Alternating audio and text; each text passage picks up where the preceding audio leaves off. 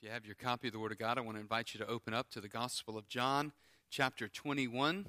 Today is our, uh, our last Sunday in the Gospel of John. We have been walking through the Gospel of John for over a year now, and so we'll complete it today. Um, but let us, uh, let us pause and pray before we read the text. Let's pray. Father, it is just wonderful to be able to gather and to open your word and to read it, to hear it preached, to study it, to have literally a copy of your word to us in our hands. And so, Lord, let us not take that for granted this morning. But as we come before you, we ask, Heavenly Father, that you would open our eyes to see the truth of your word and our minds to comprehend the truth of your word. And God, we pray that you would place within our hearts a conviction to love the truth of your word. And so as we hear it and as we read it, may you impress upon us your desire in our lives. God, may our lives be willing vessels ready to be poured out and to serve you in any way that you call us to. And I pray this morning, Lord, that you would guard my lips from error. And I pray, Father, that the words of my mouth and the meditations of my heart would be pleasing in your sight, O Lord, my rock and my redeemer. For it's in Christ's name we pray. Amen. the title of the message this morning is What Now?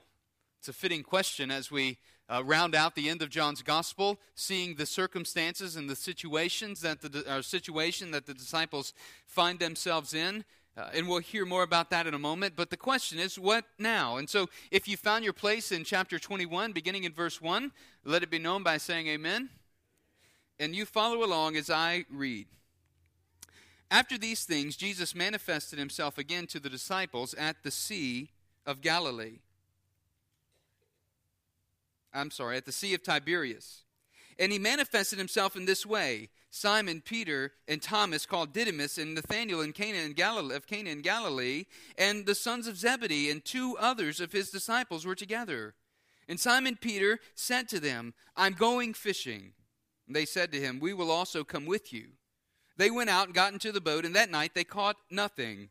But when the day was now breaking, Jesus stood on the beach, yet the disciples had not the disciples did not know that it was Jesus. And so Jesus said to them, Children, you do not have any fish, do you? And they answered him, No. And he said to them, Cast the net on the right hand side of the boat, and you will find a catch. So they cast, and then they were not able to haul it in because of the great number of fish. Therefore, the disciple whom Jesus loved said to Peter, It is the Lord. So when Simon Peter heard that it was the Lord, he put on his outer garment, for he was stripped for work, and he threw himself into the sea. But the other disciples came in the little boat for they were not far from the land, but about 100 yards away, dragging the net full of fish. So when they got out of when they got out on the land, they saw a charcoal fire already laid, and fish placed on it, and bread. And Jesus said to them, Bring some of the fish which you have now caught. So Simon Peter went up and drew the net to land, full of the large fish, a 153. And although there were so many, the net was not torn. Jesus said to them, Come and have breakfast. None of the disciples ventured to question him, Who are you? Knowing that it was the Lord, Jesus came and took the bread and gave it to them, and the fish likewise. This is now the third time Jesus was manifested to his disciples after he was raised from the dead. So when they had finished breakfast, Jesus said to Simon Peter, Simon, son of John, do you love me more than these? He said to him, Yes, Lord, you know that I love you. He said to him, Tend my lambs. He said to him again a second time, Simon, son of John, do you love me? He said to him, Yes, Lord, you know that I love you. He said to him, Shepherd my sheep. And he said to him a third time, Simon, son of John, do you love me? And Peter was grieved because he had said to him the third time, Do you love me? And he said to him, Lord, you know all things. You know that I love you. Jesus said to him, Tend my sheep. Truly, truly, I say to you, when you were younger, you used to gird yourself and walk wherever you wished. But when you grow old, you will stretch out your hands, and someone else will gird you and bring you where you do not wish to go. Now he said this, signifying by what kind of death he would glorify God. And when he had spoken this, he said to him, Follow me. Peter, turning around, he saw the disciple whom Jesus loved following them, the one who had also leaned back on his bosom at the supper and said, Lord, who's the one who betrays you? So Peter, seeing him, said to Jesus, Lord, what about this man? Jesus said to him, If I want him to remain until I come, what is that to you? Follow me. Therefore, the saying went out among the brethren that the disciple would not die. Yet Jesus did not say to him that he would not die, but only, if, you, if I want him to remain until I come, what is that to you? This is the disciple who is testifying to these things and wrote these things. And we know that his testimony is true. There are also many other things which Jesus did, which, if they were written in detail, I suppose that even the world itself would not contain the books that would be written. May the Lord bless the reading of His Word. As we consider this text this morning, and Mr. Al spoke a moment ago that the theme of the, the service, and really the theme, I think, of this text that we see is God's, God's mission through the church. In one sense, we could say that God's mission in the world is the church. But in another sense, when we refer to God's mission through the church, we're, we're actually speaking about God's work through the church in the midst of the world that we live in. And so I, I want us to see in this text this morning the mission of the church is the, is, is the gathering of fish and nurturing of sheep and then following Jesus. You see, the church must embrace God's mission of evangelism and spiritual growth and spiritual giftedness, both as a corporate and as an individual responsibility. And I think God desires that we as a church would, would see this and would, uh, would, would, would embrace his mission. My hope this morning is that each of us will be moved to action in God's mission as we answer the question personally what now? In 2005, I was walking through my last semester of seminary, scheduled to graduate in December, and all of a sudden, Hurricane Katrina came through, right? August 29, 2005. And as Hurricane Katrina came through, our, our lives were uprooted.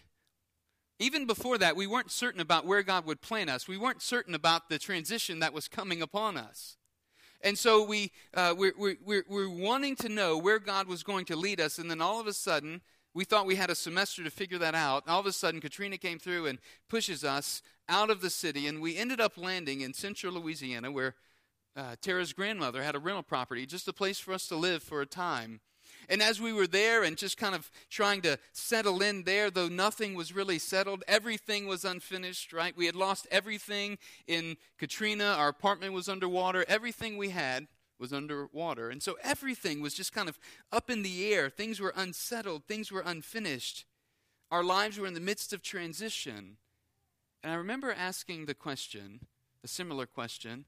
I remember asking the question once we had kind of settled in partially.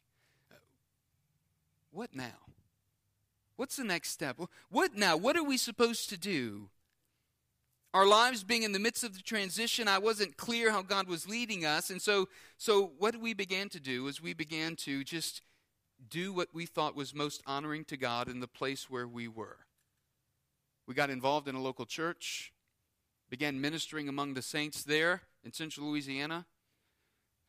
I finished seminary. I, I got a job until I finished seminary the next the following semester.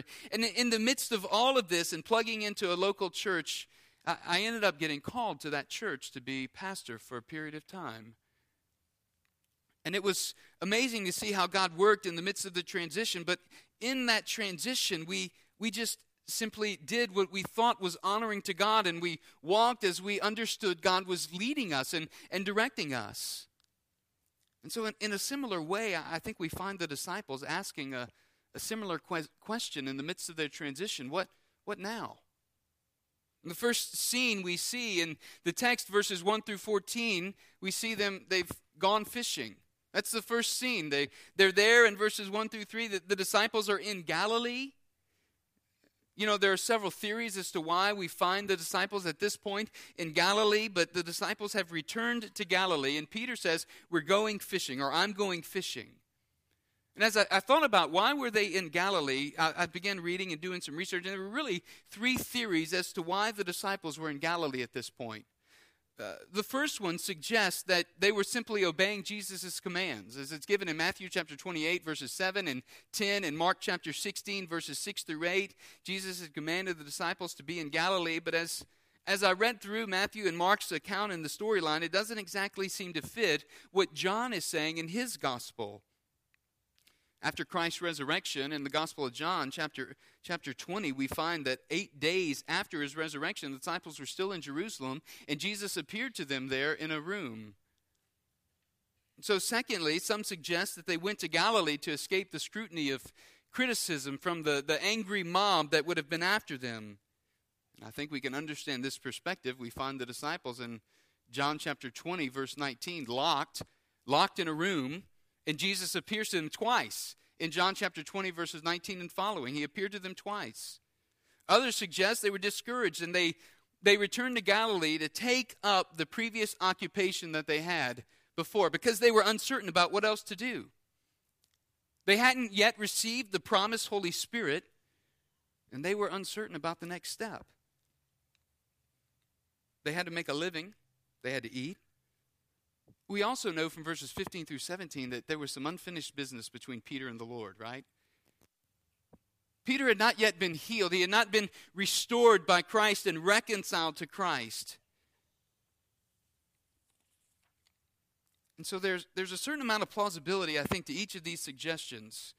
But w- whatever the case, I think it kind of helps to formulate some of the, the background as to what was going on and why the disciples were there in Galilee, and certainly why Peter would say, I'm going fishing. So the seven of them were together. And it seems at least they're asking this question implicitly what now? What now? And so in verses 1, 2, 3, I think we see that, well, one, a, a man has to eat. The other disciples, when Jesus said, I'm going fishing, they said, Well, we'll come with you. So they fished all night, and what would they catch? Nothing. They didn't catch anything. I wonder what they talked about in the boat that night.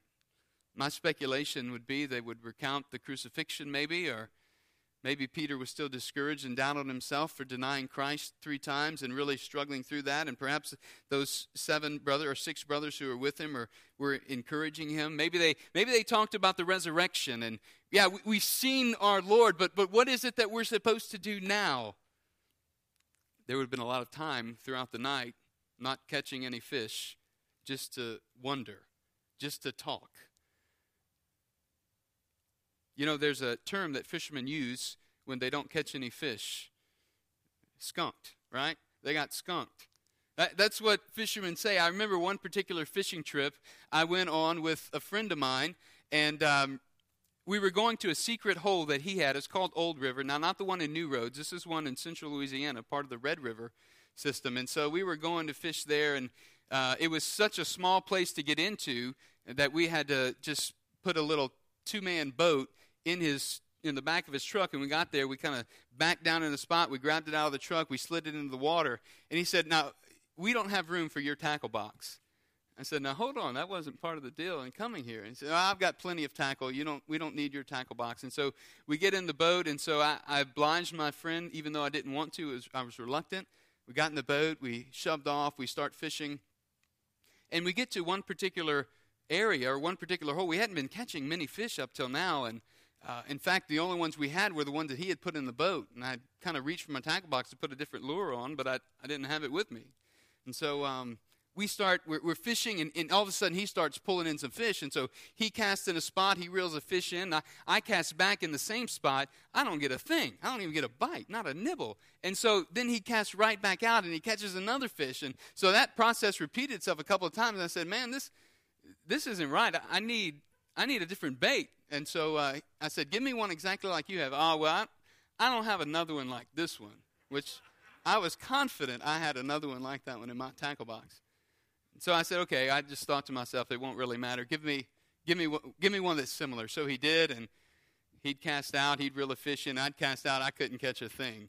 And um, about that time, my frustration started growing a little bit, and so he he said, uh, "Well, it's it's probably the way you're casting." And so he started telling me how I needed to cast or how I needed to work. You know, there's only one way that you can work a crankbait for a fisherman, if you know. And so he's trying to tell me and give me all this endless advice. And finally, I had enough of it, and I said, "All right, man, uh, why don't if you're so confident, let's switch poles." So we switched poles. I was pretty confident in my theory, and so I said, "Now, where was it I'm supposed to cast?" And so he, you know, he cast out there ahead of me, and he didn't pull one in, so I cast right behind him, and well, I hooked onto a fish, and uh, the the competition was on at that point. I wasn't getting skunked anymore. Before long, he was ready to move to a different location because he had quit catching fish, and I was the one catching them all. You know, it's no fun, right, when you get skunked. It, it stinks. Hence the reason they call it getting skunked. You know, the disciples hadn't caught fish all night. And as I, I processed what, what happened here and, and what was going on, I think perhaps I've, I've been too harsh on Peter in the past. They, they had moved from the, from the gloom of Good Friday to the joy of Resurrection Sunday, and they had seen and believed that Jesus was alive. But what were they to do? What was Jesus doing in, in all of this? They knew something great. He was doing something great, but, but until they knew, I think their position was a difficult one. One of the questions I was kind of asking is Has Peter done the sensible thing? Is he wrong? Perhaps there's a, a, greater challenge in our lives to simply be about engaging in our daily work in the, within the mindset of, of allowing God or, or watching for God to meet us and, and lead us in the work that He has called us to do. Well, they caught fish that they didn't catch any fish that night, and in verse 4 we see the miraculous catch happens. They're ready to call it a night, or call it a day rather, and they're ready to pack it all up and come in. And in verse 4, when the dawn was breaking, it says, John, John's giving us a clue here, I think, to see Jesus' continued ministry. There's a new day dawning. He says, when, when or, or just as the day was breaking, Jesus said to them, Children, you didn't catch anything, did you? The wording he uses here for the breaking of dawn or the new day, it's the word that we get birth from. And so he tells them, Cast your net on the right hand side of the boat and you'll, you'll find a catch. And I think the familiar, familiarity of the scene probably triggered something for John. Maybe back to like Luke chapter 5, whenever whenever Jesus called the disciples to begin following him, when they had cast their nets, they'd set out and cast their nets, and Jesus had initially called the disciples to follow him, and he, they had caught a, a net full of fish, so much, in fact, that it began breaking the net. And in the midst of this text, in verses 4 through 6, um, he, he said to them, he said to them, cast your net on the right hand side of the boat, and they, they did, and they caught the fish. I, I think John's telling us that a new day has dawned and a, a new time has been born. He shows us Jesus is able to do something that the fishermen couldn't do. With all their knowledge and with all their skill, they had worked all night but caught nothing. Yet Jesus, with one word, he is He's transformed the results of their entire expedition. They've gone from fruitlessness now to the, the miraculous catch. You see, John intends for us to see that in the dawning of this new day, Jesus will continue his ministry through his disciples to produce eternal fruit. And so they arrive on the shore. Peter had bailed out of the boat and began swimming to the shore, but the other disciples arrive on the shore, and as they do, they see that there's a charcoal fire there, verses 8 and 9, and Jesus has a fish laid on it, and he's got some bread there. And in verse 10, he says, Bring some of the fish that you've caught. Here's what I think we need to see uh, Jesus doesn't just miraculously provide the fish on the fire for them to eat. Instead, Jesus takes the disciples and he makes them part of the miraculous work of his plan. Jesus calls the disciples to obey him as he says, Cast on the right hand side of the boat, and then they experience the joy of his provision and sustenance. And I think this is the same for the church today, for disciples of Christ today. He calls us to be part of his plan, working and engaging in the world. So he says to them in verses 12 through 14, Come and, come and dine. They knew it was the Lord. Verse 12 Jesus said to them, Come have breakfast. None of the disciples ventured to question him, Who are you? knowing that it was the Lord. They dared not ask him, Who are you? What's interesting here is, although the disciples were in his presence, their sight seemed to fail them. Their sight wasn't the indicator for, for identifying Jesus. Instead, sitting to dine with Jesus was it was no longer about sight, it was an act of faith. The sign of the miraculous catch is a metaphor that the disciples' work is fishing and catching people for the kingdom of God. You see, God's mission through the church then involves the work of fishing and catching people for God's kingdom. The gospel is the message that the church proclaims to gather people into his eternal kingdom, and obedience to Christ is the means through which this occurs. The question I would ask us to consider this morning is Are we faithfully casting the net of the gospel? Are we placing ourselves in positions of obedience? One of the ways we can do this, I, think, is just looking for ways around us that we can engage and be missional and walking with Christ. I, I, sent out an email this week hoping to, to spur us on in that direction and encourage us. 10 simple ways to be missional. Eating with others, or working in public places, or serving neighbors, or prayer walking throughout the neighborhood. How are the ways that we as the church are to be missional, engaging the world, casting the net of the gospel? I pray that when we ask this question, what now, we can we can discern that answer. The second scene, we see growing pains, growing pains from infancy to maturity in verses 15 through 17. You know, John's the only gospel that includes this account of Peter's interaction with, uh, with Jesus. And I think he does it because we need to see that Peter needed healing and he needed restoration. He had done the unthinkable and denied Christ three times. And so in verses 15 through 17, Jesus asked him three different times Simon, son of John, do you love me? The first time he asked him, he says, Do you love me more than these? I think he did this because Peter had always been the first to, to really boast and advance his own cause. He was the first one to step forward and declare his love for Jesus. Like in John 13 37, Jesus is saying, I'm going to a place and you can't come where I am. And Peter said to him, Lord, why can I not follow you? I'll lay down my life for you. Insinuating that these others may not, but I, I will. Or in John 18 10, they're in the garden and Jesus is about to be arrested, and Peter draws out a sword and strikes the high priest's servant's ear. Malchus cuts his ear off. And so Jesus begins asking John, uh, Peter these questions. And I think with each question Jesus asks Peter, he sinks just a little bit lower and a little bit lower into despair. Until ultimately he says, Yes, Lord, you know all things. You know that I love you. You see, it was necessary for Peter to be asked the hard questions. He was asked the hard questions in the same manner in which he denied Christ. But for Peter, it was redemptive. This was the goal here Christ in re- redeeming and reconciling Peter to himself. He was going through healing and restoration, and it was painful for Peter. And I think that's instructive for us. Is growing, it's going through healing and restoration. These are painful times. These can be pain. Growing in Christ is not always painful, but there are times when it is when we recognize our own sin and we're faced with that and we have to confront that and confess that before the Lord and turn from our ways. But I, I want you to notice that it's Jesus's, uh, it's his, his responses to Peter each time that are really instructive for us. In verse 15, he says, to Peter, Tend my lambs. Now, the word tend, it, it means to feed. And the word lamb, it's used for an infantile or a very young lamb.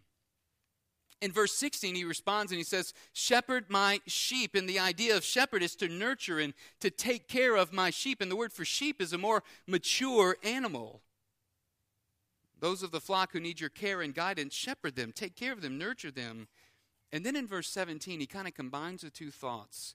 And he says, Tend my sheep. In other words, saying to Peter, Peter, feed my flock, grow them from infancy into maturity. Jesus highlights the priority of Peter's work. Peter's work was to be a pastoral work. From infancy into maturity, he was to nurture and care for, feed Christ's sheep. And he is to do this by teaching and preaching God's word. You see, God intends for his children to grow from infancy to maturity through his word.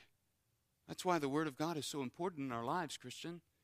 That's why it's important for us to, to study God's Word, to read God's Word, to sit under the preaching and the teaching of God's Word, to be faithful in, in hearing what God wants to say, not just to read it as we read a newspaper, but to read it and to think upon it and to ask God, what are you teaching me and saying to me in my life through this text? I remember when I was a child having intense pain at night, I would, uh, I would wake up from the pain in, in the uh, in my legs and the bones throbbing.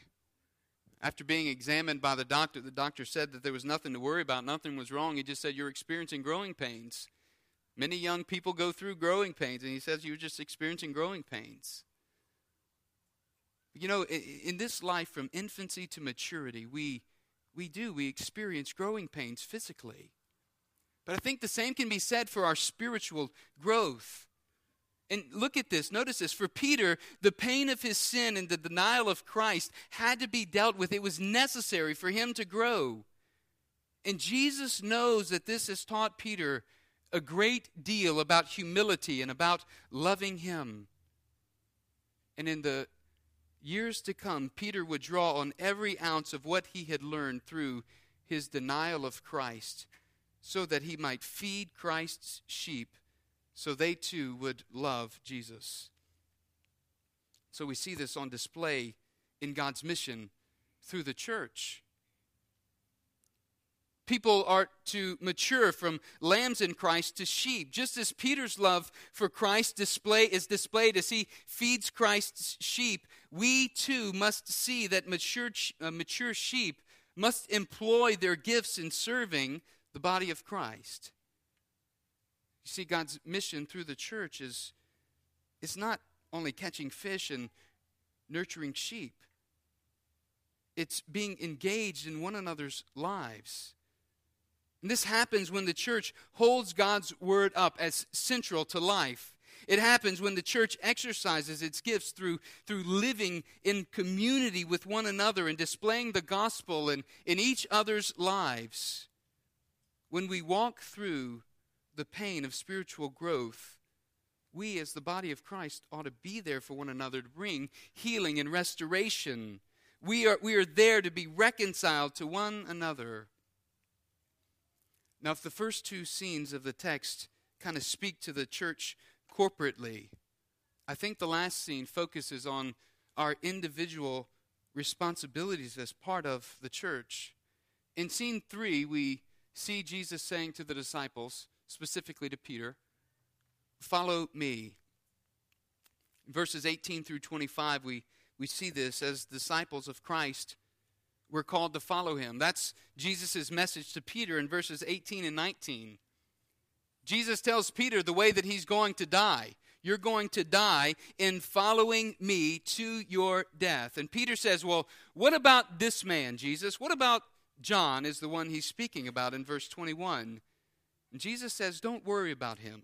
You follow me.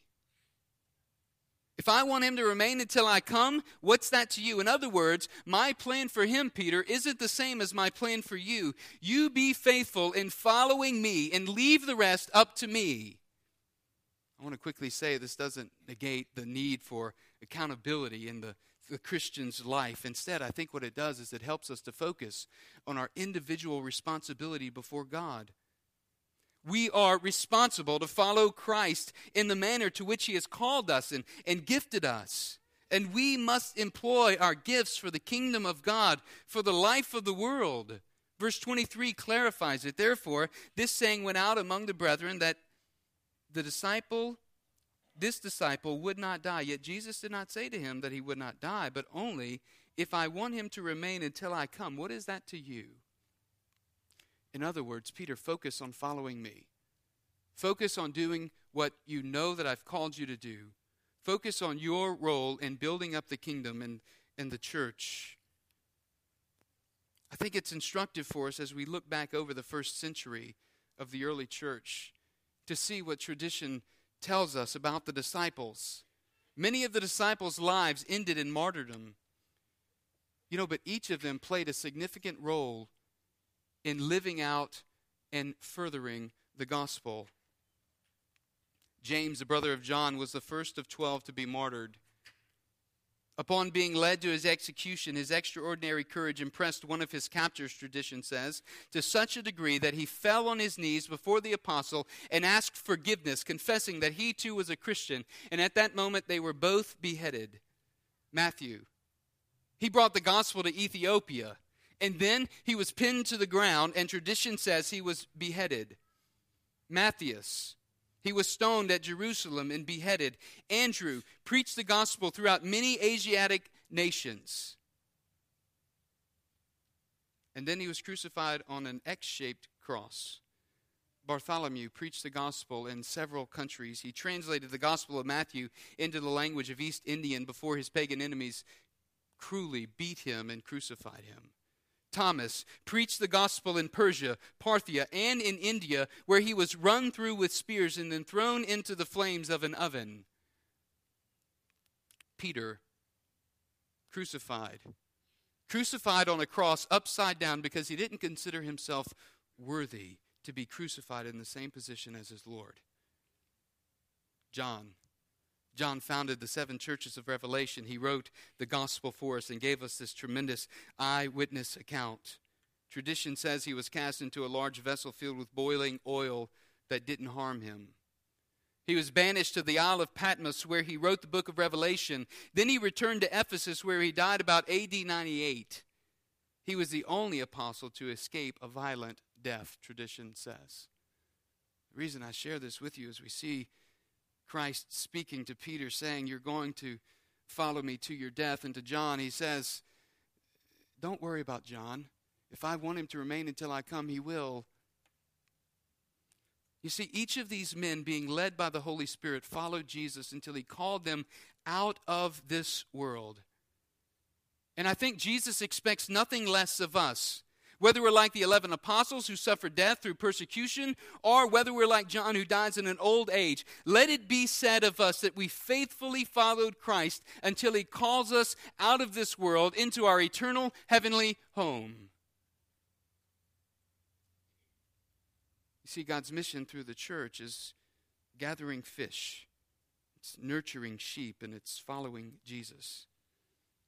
Maybe this morning you're asking a similar question like Peter was asking what, what now? And you need to focus on casting the net of the gospel faithfully daily in your life.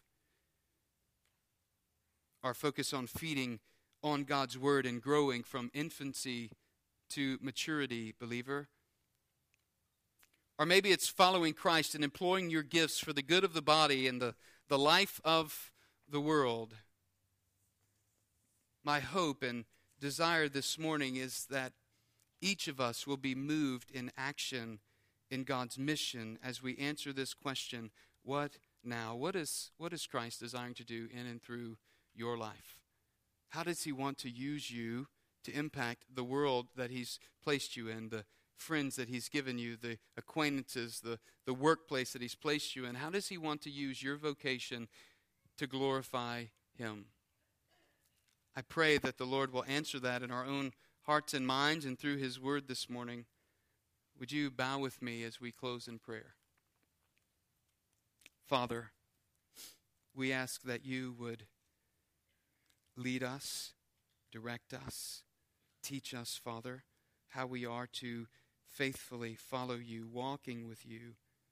Help us, Lord, to be faithful in the things that, that we know you've called us to do Maybe we're asking the same question, Peter, what now? And so I pray, Father, that you would help us to see the, the next step in our own lives and, and how we are to go about serving your kingdom and, and, and living for your glory. So strengthen us, Lord, even now as we worship you and as we praise you. For it's in Christ's name we pray. Amen.